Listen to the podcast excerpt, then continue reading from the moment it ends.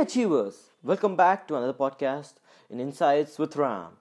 So today, let's dive into a new profile of topic. The topic for today is what do companies sell, product or a brand? Just before we proceed any further, let me just replace the topic a bit. What do we customers buy? A product or a brand? So let me start this with an example.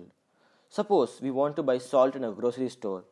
Cost of salt in a package A is rupees 50 but does not any but does not contain any good packaging or a brand name. And cost of package b is 60 rupees but it contains a famous brand name and a good packaging. So let me just tell you both the salts are of good quality. What do you think people will buy package a or package b? Most of them will choose package b right? As they have feeling expensive product is of a better quality and it has a good brand name it has quality to it. So with this reference Let's see few reasons why this happens. Reason first. Brands provide peace of mind. People by nature generally avoid risk and seek safety. So, if the brands they use consistently deliver a positive experience, consumers form an opinion that the brand is trustworthy, which gives them a peace of mind when buying. Second reason Why do consumers pay higher prices for brands compared to unbranded or generic products? Is it better quality, look, feel, or is it the brand stature in the society? It's probably a combination of each. Successfully branded uh, products make more money for the companies by commanding premium prices.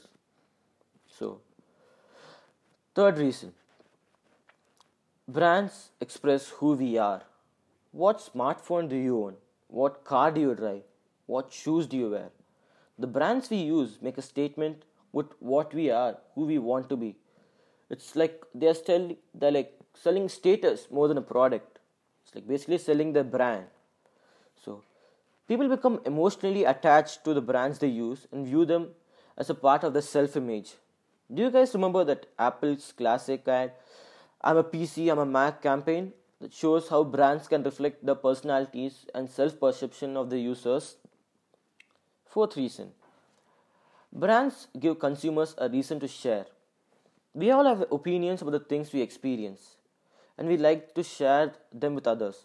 So, whether it's a good book, a good movie, or a great movie, meal, we like become brand advocates. Like, basically, we like gossiping about the stuff we like in a, in a group. So, when we share positive brand experiences in an increasingly social world, we have more opportunities than ever to spread the benefit of our experiences. So, strong brands give consumers a reason to share their experiences. Remember, a brand is an idea inside a consumer's mind. So, for all the aspiring entrepreneurs out there, don't just sell a product, sell an idea, a brand which gives people status and it gives them happiness and a good quality, obviously. So that's it, guys. I wanted to tell in this episode. To listen to more podcasts like this, please do follow me. Goodbye until then, Achievers.